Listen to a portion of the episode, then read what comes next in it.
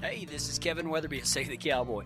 I want you to toe that stirrup, throw a leg over the cantle, take a deep seat, and put your hat down tight. I ain't gonna tolerate no whining or griping, so let's all strike a long trot down that narrow trail and learn how to ride with God. Come on! What you waiting on? Let's go. Good morning, everyone. Welcome to Save the Cowboy. Welcome to everybody who's watching online this morning.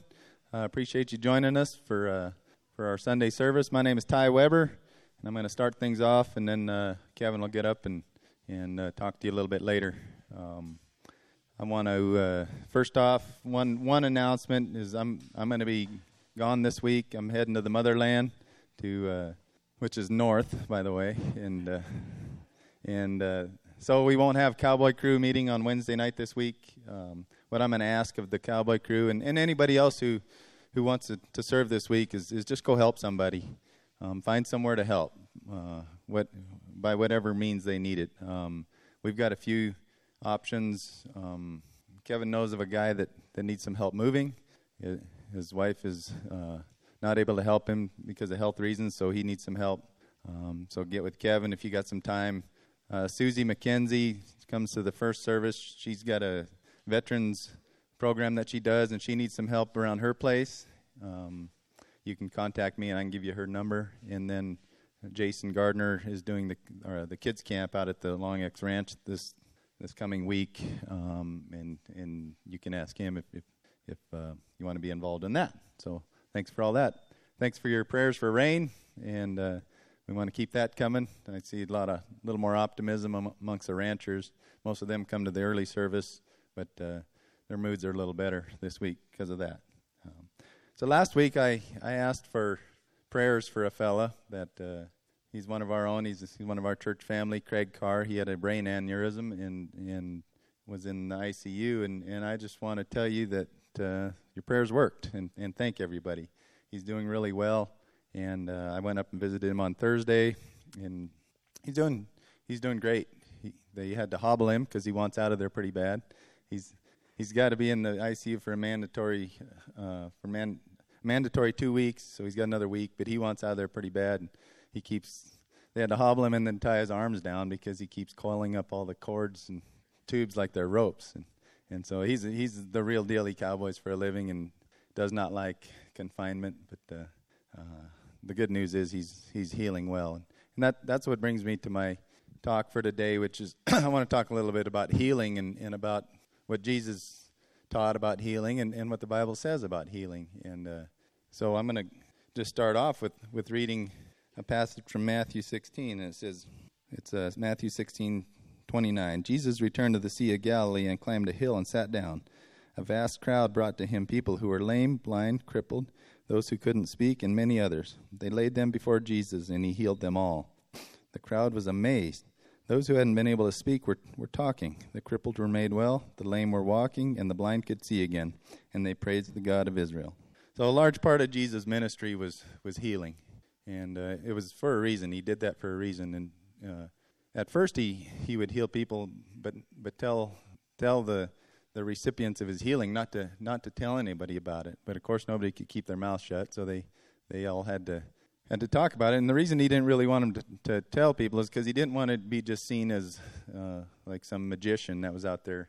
Uh, he he had a he had a bigger mission in his life, um, which was going to be revealed later, but he but he was trying to he was he started healing people to show that he had God's power and that and that he could do that if he so chose to do it. And he also showed his true nature, which was uh, a compassionate uh, Christ, and and he didn't like to pe- see people suffer, so he healed them.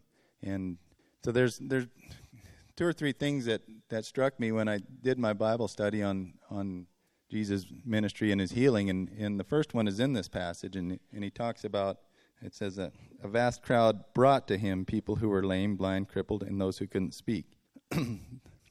those people couldn't come to Jesus on their own because they, for health reasons, they couldn't. So, so their friends and their family brought them to him. And that's the way it is with us today. We're charged with doing the same thing. Um, a lot of people are spiritually lame, spiritually sick, um, but they they don't know Jesus, and they need to be brought to Him to be healed. And that's our job as friends and family, is to bring them. We can't do the healing, but we can we can initiate the handshake with Jesus and say and and help them because that's the only way that that they're gonna that they're ever going to be healed. And that that was Jesus' real mission. He healed people's physical sickness, but his real mission was to heal our, our spiritual sickness because our our body has a has a expiration date. It's only going to last so long. Even though modern medicine and, and the movie stars, you know, are filling themselves with everything they can think of to, to look younger, um, we're still going to die. But our soul doesn't have an expiration date. It, it lives forever. And so it's it's way more important that our soul and our spirit be be healed and well than than our physical body. Um, so that's what Jesus really came for was for our spiritual health, and that was that's that's where um, his healing comes in.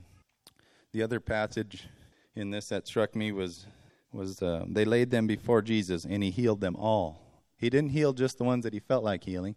He didn't just heal the ones that had said their prayers. He didn't heal just the ones that you know had had done their sacrifices. He healed all of them, um, and so that's available for all of us, and uh, we're all worthy of that. People think, well, you know, I'm I just I'm I'm so wretched that that I don't deserve that. Well, Jesus thinks otherwise, and and and He will heal all of us um, if if we ask Him to. You have to ask Him to, um, and the third. So the third the third aspect of of the healing was if you I'm, I'm not going to read all the passages, but if you read through the Gospels about all the, the healing work that Jesus did, one main theme happens when he healed somebody, he'd tell them, you know, get up and walk, or, or open your eyes and you'll see, or go do this. And he said, You're healed because of your faith. And it's still true. We're healed because of our faith. And our faith is something that we have to work on each and every day. Um, if, if we want our spirit to be intact, be strong, um, if we want our soul to be uh, without sickness, then we have to have faith, and we have to ask Jesus through that faith, and, and He will heal us. Uh, it, he said He would, and so we have a where I work. I, I, I do some day work for a, a rancher that runs a bunch of yearling cattle, and we move those cattle three or four times a week. And those cattle travel a lot. They they're d- different pastures, and they're moving a lot. And and so we uh, we have a what we call the sick pen for the for the sick ones. And it's not a pen; it's a pasture, and it's it's a really idyllic setting. It's it's a beautiful place. It's got a creek running through it. Uh, creek is spelled C R E E K, just so you know. Um, got a creek running through it, and it's got shade trees, and it's got tall green grass, and and all this is easily accessible. So the whenever we get a lame one or or one that's that's sick, you know, respiratory problems or anything, we we sort them off and we put them in basically the Garden of Eden and they that's where they get to heal. They get to rest up. They don't have to do much but eat and drink and, and heal up. And then once they're healed, we, we pull them out of there and put them back with the rest. Um, when I think of going to Jesus for spiritual healing, that's what I think of. I think of that beautiful spot where we can go and and where where it's a um, a place where where we can heal. And and those cattle can't heal when they're out walking in the sun with no shade. They can't heal when they're having to travel, you know, a quarter mile to water each time.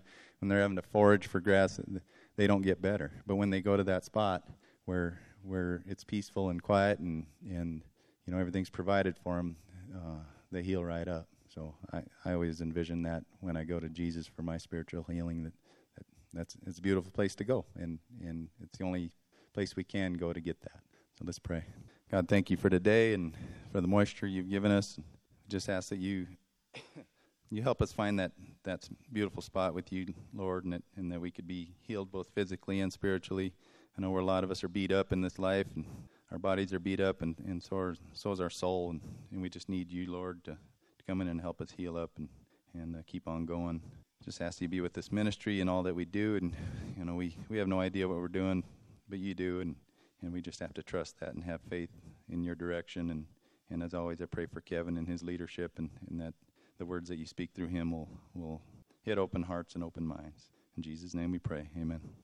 Uh, welcome to Save the Cowboy. My name is Kevin Weatherby. I have told Ty that we've got to start doing that because we have thousands that watch online every single week, and sometimes we forget that there are new people. So if you're new to Save the Cowboy, welcome. This is a sick pen for sinners.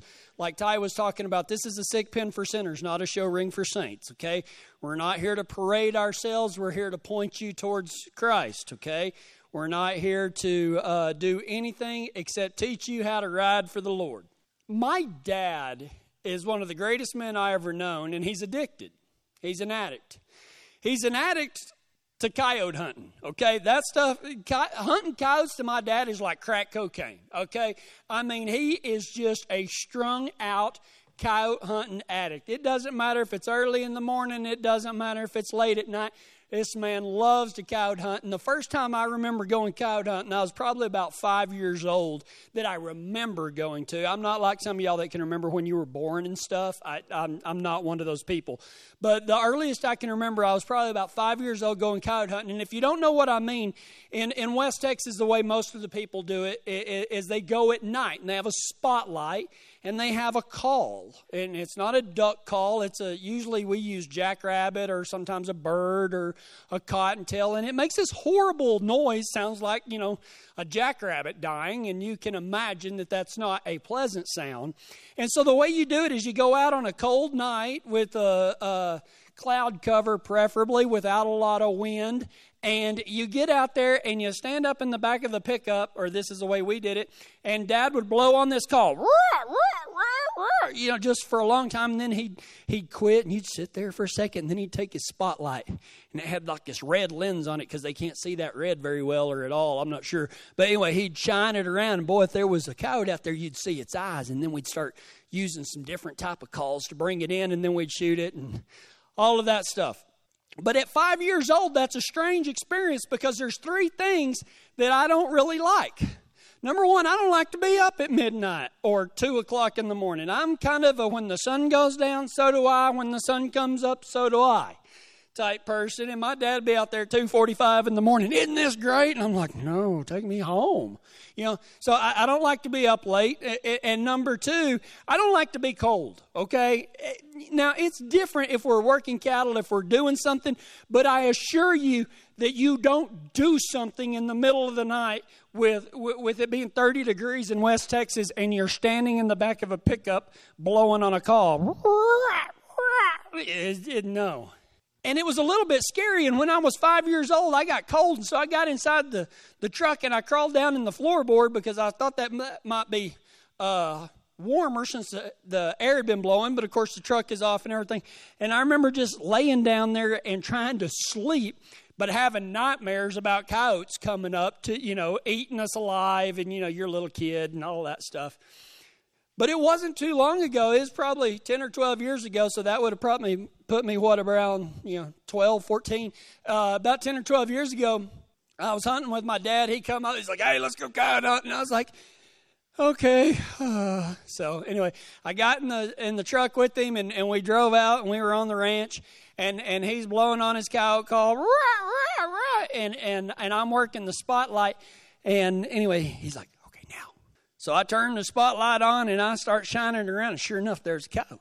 And he's like, turn it off, turn it off, turn it off. So I turned it off, and he starts kind of blowing on a little, little more. We kind of wait a second. He goes, turn it back on. Turned it back on and couldn't see it anymore. Thought, ah, oh, he's winded us or something. But we kept we kept going, and I turned it on a couple of more times and never did see him. And and Dad kind of whispered to me, he's like, hey, we're just going to be real quiet for just a second and then we'll turn it back on. So we're standing out there and my teeth are chattering because I'm cold. And uh, I'll never forget, I'm standing there and, and I'm facing north. And I'm cold. And all of a sudden I feel the truck go. And I flipped on the light and I turned it behind me. And that coyote had snuck around behind us and he had gone up and he jumped on the back of the truck. Now, I don't mean like into the truck, but he'd put his front paws up on the tailgate that was down to see what kind of dead rabbit was in the back of this deal. Well, there wasn't a dead rabbit, but there was one, there was something that had pooped its pants in the back of the pickup. Okay? There was something that was dead, but it, it was it was me because my heart nearly stopped. Now I'm not afraid of coyotes, but there is a difference in standing where you can't even see the nose on your face, and you flip on a bright light and shine it behind you, and there's a coyote, you know, you know, four feet away looking at you. So uh, luckily, I had the spotlight instead of the gun. I didn't know whether to scream or throw it at him because if I'd have had a gun, Dad's tailgate would have been uh, had some holes in it. But in Philippians chapter 3, starting in verse 1, Paul talks about some coyotes. Okay, now your, your version is probably not going to use the word coyotes. But the version that I'm going to read you does. And your my version that I'm going to read doesn't match your version because my version is the simplified cowboy version and I wrote this about 4 days ago. Okay? So I know yours doesn't say what mine says. But I encourage you to open up Philippians chapter 3 and follow along and see if it doesn't say something pretty close. Philippians 3 1 through 3. Actually, 1 through 4.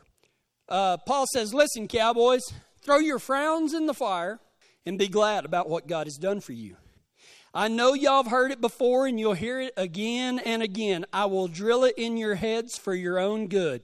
Man, in the very opening couple of sentences, he said, This isn't going to be anything that you've heard that you haven't heard before. This isn't brand new. I'm going to be telling you this over and over and over because it's important, it's important, it's important. Okay? He says in verse 2 keep a sharp out, uh, I did that in the first service too. Keep a sharp eye out for those coyotes, those charlatans, those scissor wielding pickle clippers True. Now, now y'all get to go home and tell your kids what that means. Okay. Uh, true circumcision comes from worshiping God in the Spirit. That means relying on what Jesus did instead of what we can do. We have no confidence in ourselves, but all the confidence in the world in God. If I wanted to rely on who I was, all I'd have to do is show y'all my pedigree. If others think they are papered well, well, I'm papered better. I assure you. Okay? So Paul talks about three types of coyotes right there in four verses that he says keep a sharp eye out for these types of coyotes. Okay? They're they're they're dangerous, they're mischievous, man. They'll circle around you. He talks about those that those types of coyotes that that that put a put their faith in protocol, in rituals. He talks about those types of coyotes that put their faith in their own performance. Okay, so you got protocols, you got performance, and then he says, Beware of those that put their faith in their pedigrees instead of relying on God. And speaking of pedigrees, Paul goes on to talk about that. And I just I, I, I love this ver- these few verses starting in verse five of Philippians chapter three. He says, My pickle was clipped at just eight days old. I've got Hebrew on the top and Hebrew on the bottom that goes all the way back to Benjamin.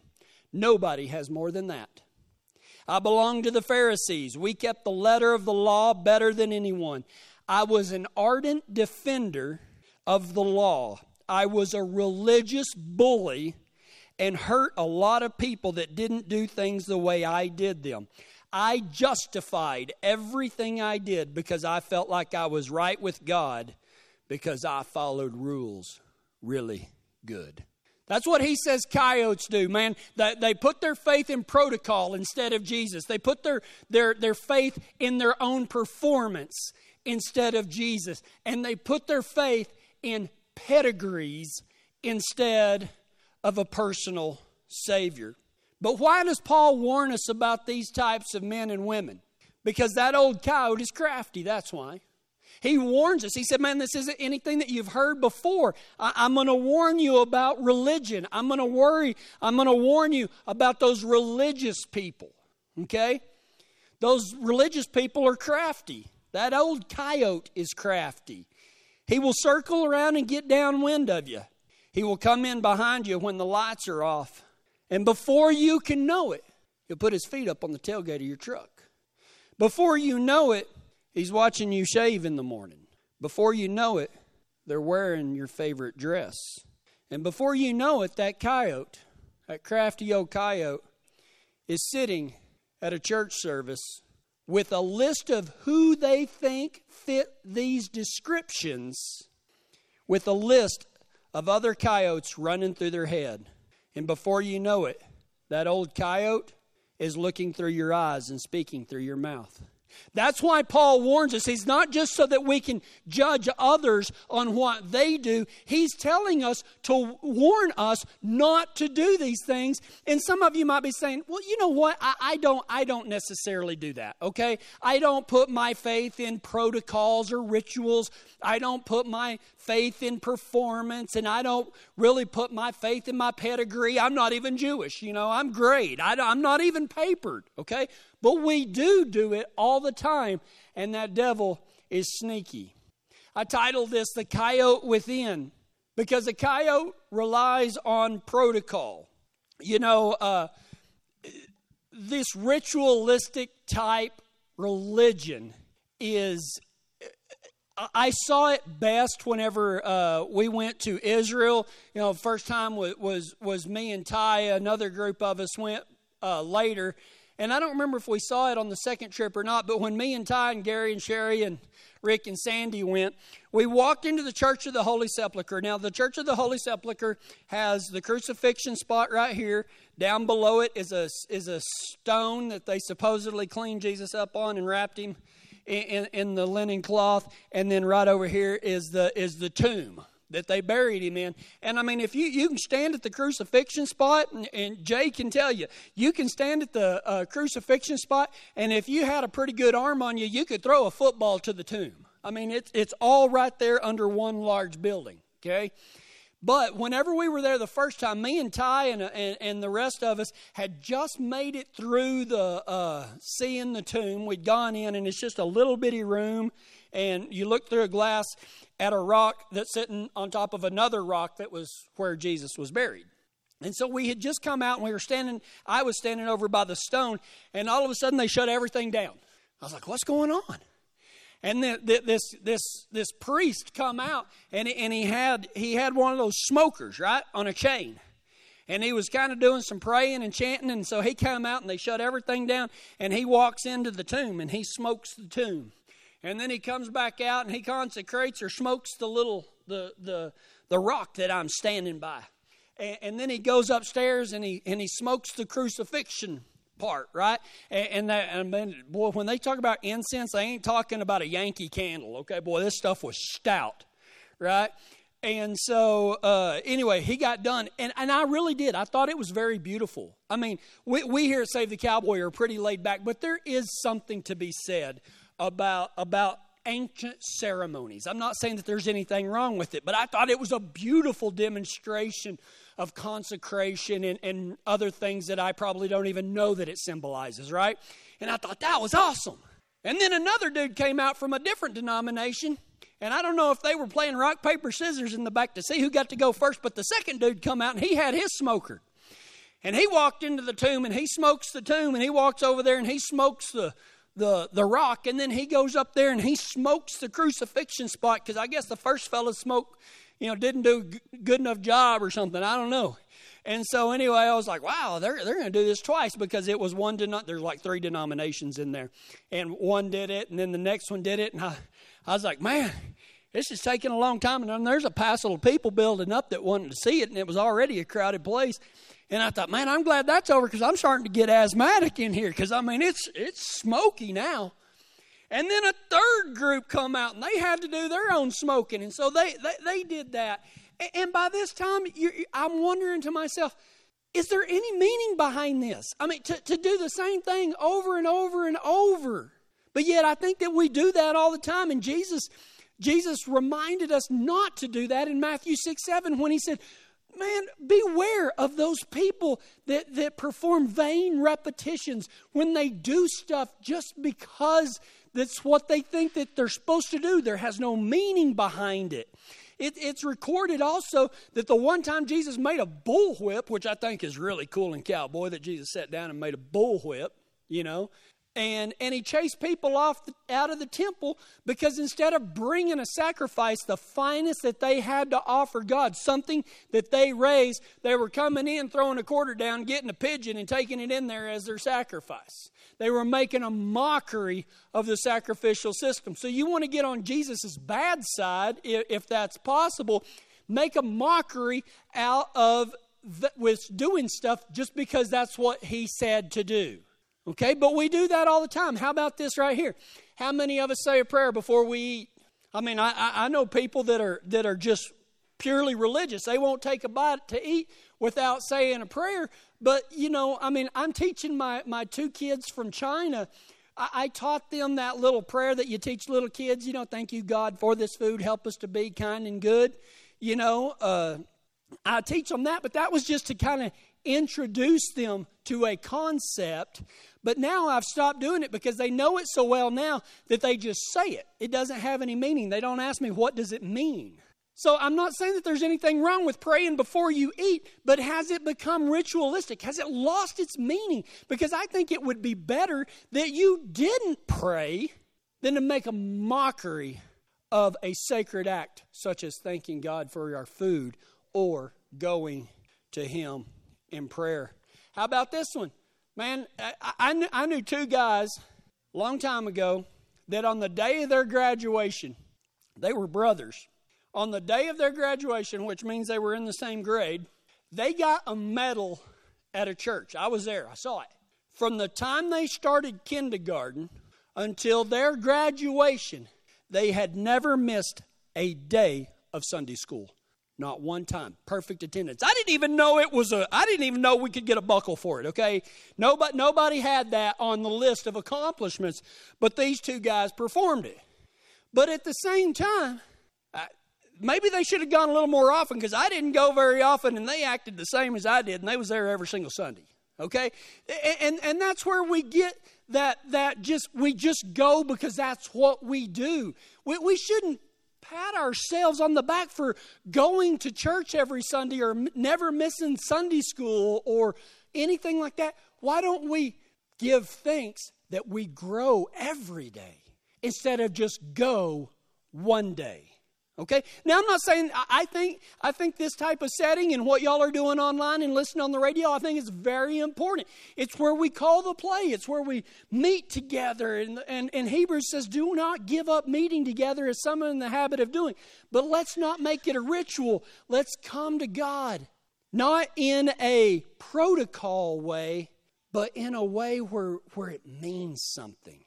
The second way that that old coyote gets in us is, is when, we, when we start thinking that God judges us based upon our performance.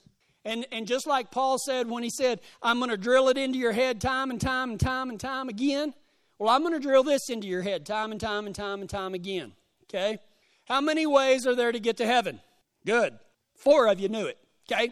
The rest of you listen up. There's only one way. Jesus said, I am the way, the truth, and the life. No one comes to the Father except through the Son.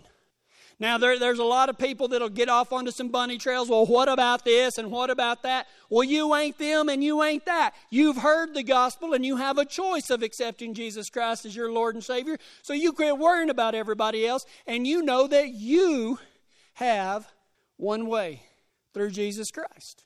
Now, there's only one way to get to heaven, and that is through the narrow gate. But how many ways are there to get to hell? One. That's it. You only get to heaven with faith in Jesus Christ, and the only way you get to hell is if you don't have Jesus Christ as your Lord and Savior. That's it. It ain't rocket science. But religion sure makes it that way. Now, a lot of you say, well, what about sin? What part does sin play in it? Now, sin does play a part in it, okay? Because if we are to follow that narrow trail, we got to be able to see Jesus and we got to be able to follow him. We got to be able to hear from him and we got to be able to talk to him, right? Well, it's kind of like using a cell phone in Elbert County, okay? Sin makes it where it drops calls, man. You know, you, you, you can be talking on the phone, but when you get to Kiowa and you drop down that hill, it's gone, okay? That's called Sin Hill coming down there, right? And there's usually a popo sitting there waiting on you, right? There and, and, and the, what I call the gauntlet over here uh, by the fairgrounds, the fairground gauntlet. You ever seen those seals that have to swim out through the sharks to get out to open sea? That's the way we have to do coming down road fairgrounds. But anyway, that's beside the point. Sin, what it makes it do is it makes us hard to hear God, man. It, it makes us hard to see Him. You know, we FaceTime in God and the call drops, and, and we're like, oh man, you know, it dropped again. We try to call back, it goes straight to voicemail. Somebody texts you and you text them back and they don't text you back. You know they saw it, right? I mean, there's all of these things, but sin gets in the way of us talking to God, of knowing God, of seeing Him, uh, of hearing what He wants us to do, right? But the point is, is that there's only one way to heaven. And it's not how good you are. It's did you ask Jesus to be your Savior? Did you ask Jesus to be your Savior? When God looks at you, is He going to see His Son inside of you? That's the only requirement. If it is, He's like, come on in. If not, He's going to say, hey, man, you need to go through that door over there. And you don't want to go through that door over there. Okay? If you can't do anything to get, into he- get into heaven, you can't do anything to get into hell. The requirement is faith faith in Jesus Christ. That's it. There's no performance. You're not measured on anything except whether Jesus is in your heart. Remember, Jesus didn't come to make bad men good, He came to make dead men alive. There's a vast difference in there. The Christian life is not a goal. It's a journey. And on this journey, you're going to make some great progress sometimes. And sometimes you're going to sit down and, and just lean up against a tree, maybe because you, you're tired, or maybe because God said, hey, man, take a break. You're going to take some wrong turns, and that's okay. Okay? It, it, that's fine. But Christianity is a journey with God, not a goal. Okay? You're, you're never going to be a successful Christian. You're either a Christian or you're not. And speaking of that, Paul talked about the coyote of pedigree. Are you a Christian because you were raised in church? I mean, I, I seriously, I talk to people about that. I, I, say, Are you a Christian? They say, Yeah, I was raised in church. And I'm like, That's not what going to church doesn't make you a Christian. I've been in about a thousand different pastures and I'm not a cow. Okay? There's a difference. Going to church does not save you. Jesus saves you. The point of church is us to point you towards the only one that can save you. You can't go to church and get saved. You go to Jesus to get saved. Are you a Christian because your grandmother was a good Christian and raised you? I'm a, yeah, I'm a Christian. My, my, my grandma and granddad, well, they was, they was fine Christian folk. Well, good for them. I'll see them in heaven, will you? You can't rely on your pedigree. You can't rely on what your mom and daddy did. Okay? It's, it's, it's not going to work. Paul said, Man, I'm a, my papers are stacked, man. I got Hebrew on the top and bottom, goes all the way back to Benjamin, dude. You can't get more pedigreed than me. But God don't look at papers, man. He looks at what's in your heart. All of that's good and well. We know what a coyote is now. We know it's somebody that depends on rituals or protocols to be saved, or people that, that, that want to pat themselves on the back for performance, or better yet, maybe they don't pat themselves on the back for performance. Maybe they've given up because they said, I can't be a good enough Christian for God. Those people are coyotes too because it has nothing to do with performance, it has to do with following Jesus. And your journey's going to be different than my journey, and my journey's different than Ty's journey, and Ty's journey's different than Abe's journey. So, how do we go from coyote to cowboy? I'm going to show you how right here. I'm going to give you five things real quick. I'm only going to talk about them for like 30 minutes each, so it'll be quick. I'm going to read you Philippians chapter 3, verse 7 through 11. And I want you to see if you can find where Paul says that you can go from coyote to cowboy. What I once thought was my crowning achievement, I now think of as dung. What I can do is worthless compared to what Jesus did. The only thing in life that is more that is important is knowing Jesus Christ as my Lord. Because of him I have left everything behind. I left my former life like garbage waiting on the fly wagon. You have to lose everything if you are to gain Christ. This is the only way to become one with Him and ride for His brand. I no longer believe that I am right with God because I can obey rules. I am right with God because I have faith in what Jesus did for me. Following rules won't get you right with the boss, only faith can do that. I don't want to just ride for the Lord, I want to know Him. This means experiencing the same things He did. I want to know the power of being brought back from the dead. I even want to suffer like he did so I can know the death he endured. Whether it be knowing his life or knowing his death, I will know Jesus and I will be raised from the dead on that day. That's what it means to go from coyote to cowboy. Because that's what Paul did. He said, I went from coyote and now I'm a cowboy that rides for the Lord he said five things in there. Number one, he said, if you want to go from coyote to cowboy, you got to know Jesus. Okay? You got to know Him, and you ain't going to know Him with a big bunch of sin in your life, man. You ain't going to know Him. You got to get rid of that because that gets in the way. I'm not saying it's impossible because He forgives those sins, but man, if you are living in sin, that's what's going to happen, man. It's going to be hard to see Him. It's going to be hard to talk to Him. It's going to be hard to hear from Him. It's going to be hard to follow Him. You got to know Jesus, not heard about Jesus. You don't Jesus doesn't want you to be a fan of his, he wants you to be a follower of his. There's a big difference. Number 2, Jesus said you got to leave your old life behind. Man, you can't follow Christ and live like you used to before you knew him. Those two things are, are, are opposites, man. You, you can't have one foot in the world and one foot in heaven. You got to take your choice. And believe me, whether or not you believe it, you are making a choice. You, you can't continue to live that old life and follow Jesus at the same time. It doesn't work. He said, No man can serve two masters. You will love the one and hate the other. The third thing that he said is you got to become one with him and ride for the brand. Here's the deal, man. There ain't no good Christians or bad Christians. You know, we talk about all the time, what's a real cowboy? Well, I, I don't I don't know. The only, the best I can come up with is cowboys do cowboy stuff. Okay? Cowboys do cowboy stuff. And, and, and that might be keeping the culture alive. That might be living by a code.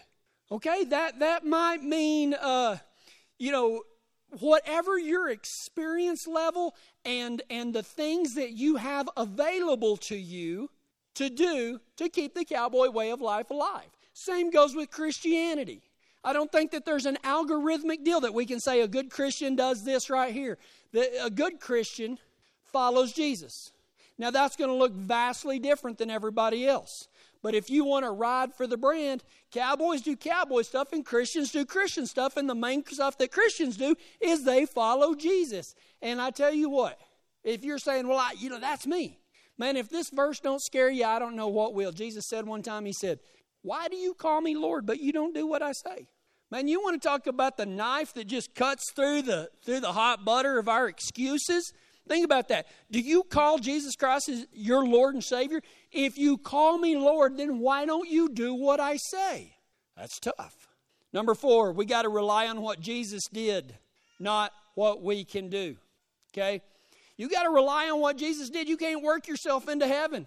And if you can't work yourself into heaven, you can't work yourself out, per se. You can't quit worrying about how well you did it and start thanking God for what He did for you. And number five, you got to experience what Jesus did.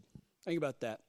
Man, if you're going to follow somebody, if you were to follow me and Ty on a cattle gathering, and you were going to follow right behind us, we can't go down a hill and you stay up there and say, Well, I'm still following you. I'm just going to stay right here because I'm scared of that hill. No, if you follow us down, you're going to follow us down. If we cross a river, you're going to cross a river.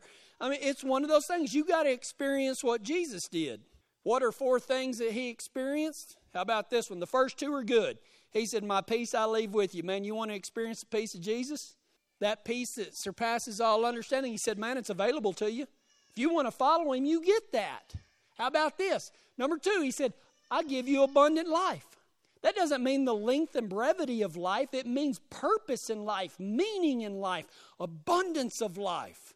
And if you're sitting there going, Well, I'd rather, I really don't care about having peace, and, you know, I mean, I really don't have an abundant life, then maybe you're at the wrong spot, okay? Because, I mean, it don't get no better than that, other than eternal life, which we get also. We get to experience just like Jesus did. He gives you peace and He gives you abundance. But you can't have one without the other. You can't have the good without the grievous. Jesus also said, Take up your cross and follow me daily. And you got to die to self. You got to put down that ego that's that pride that's infiltrated all of our lives. We got to trade it in for a life of humility. That doesn't mean that we think of our of less of ourselves that we're no good. We just put other people before us. Jesus said, Man, you do it that way, I'll lift you up. Instead of you trying to climb up on top of people, why don't you put other people in front of you and let me lift you up? And I will on that day. Take up your cross and follow me. He also said, If they hate me, they'll if they hate you, they'll hate me first. Man, if you're going to stand up in this world for Jesus Christ, you're going to stand out. And when you stand out, you're going to have a bullseye on your back for the devil and all of his followers. And judging by the looks of how many people are here today, that old devil's got a bunch of them. Okay? You know he does.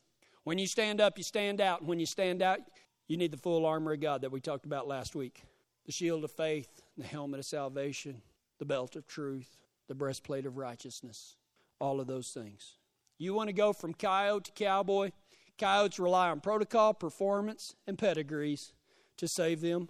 But cowboys, they want to know Jesus. They leave their old lives behind.